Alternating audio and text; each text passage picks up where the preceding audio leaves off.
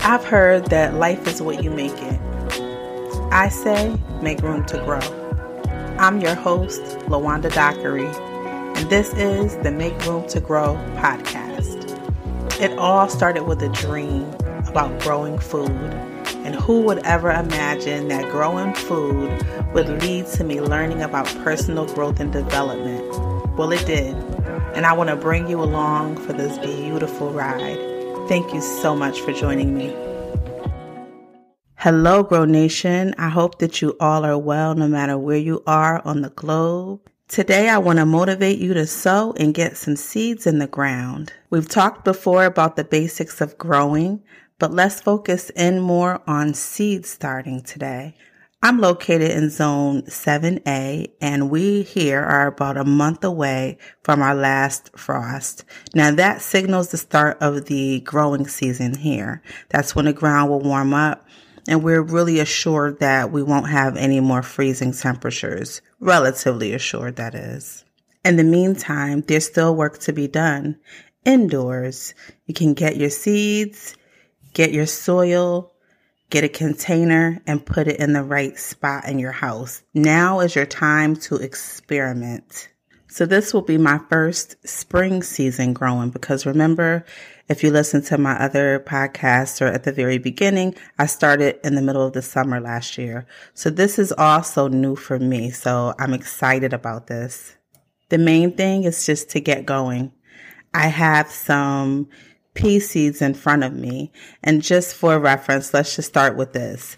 What you need to do is get a container and you're going to hear them rattle around here because I want to give you some information off the packet. We then need to get a container. So either you want to start with a seed starting plastic tray. You can start with the ones that you get in the store that are biodegradable. You can also use things that you have around your house, like an old water bottle, cut it in half, poke holes in the bottom. I've even started seeds lately on a cupcake tray. I repurposed cupcakes that we bought from a bakery and I poked holes in the bottom of each cupcake tray, a cupcake slot.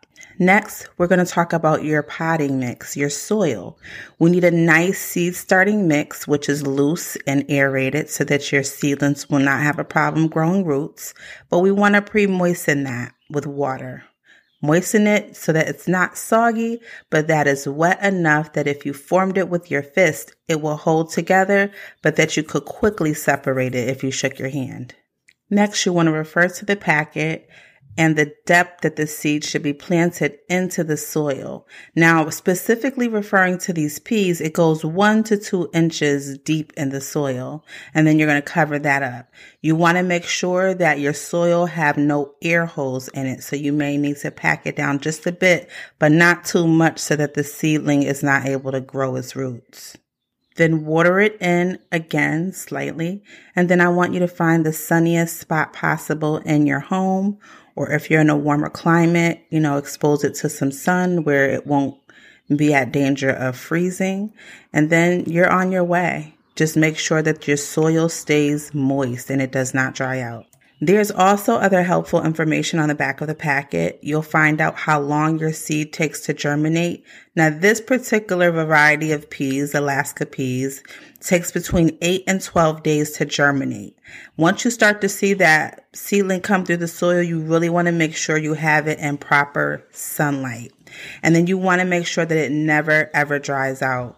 Another thing is that you'll see the germ the uh, days of harvest, the maturity date and peas take between 55 and 60 days until harvest.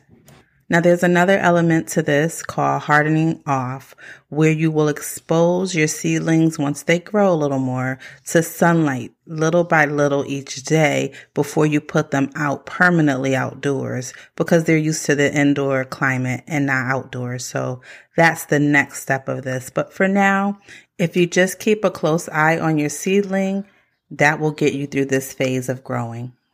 Just a few other tips. Once you get your seedling started, it is best to water it from the bottom. So you will put that container in another container which contains water. let it sit for half an hour, and then lift it out of that. You will see that the dirt that was like a lighter color will turn dark and that will indicate that it is drinking up and wicking up the water that's in the bottom. Well, that's it, guys. You're on your way. I just wanted to challenge you today to get your seeds going. Do not delay. Start now. Until next time, I want you to think about those places in your life where you are going to be intentional about making room to grow.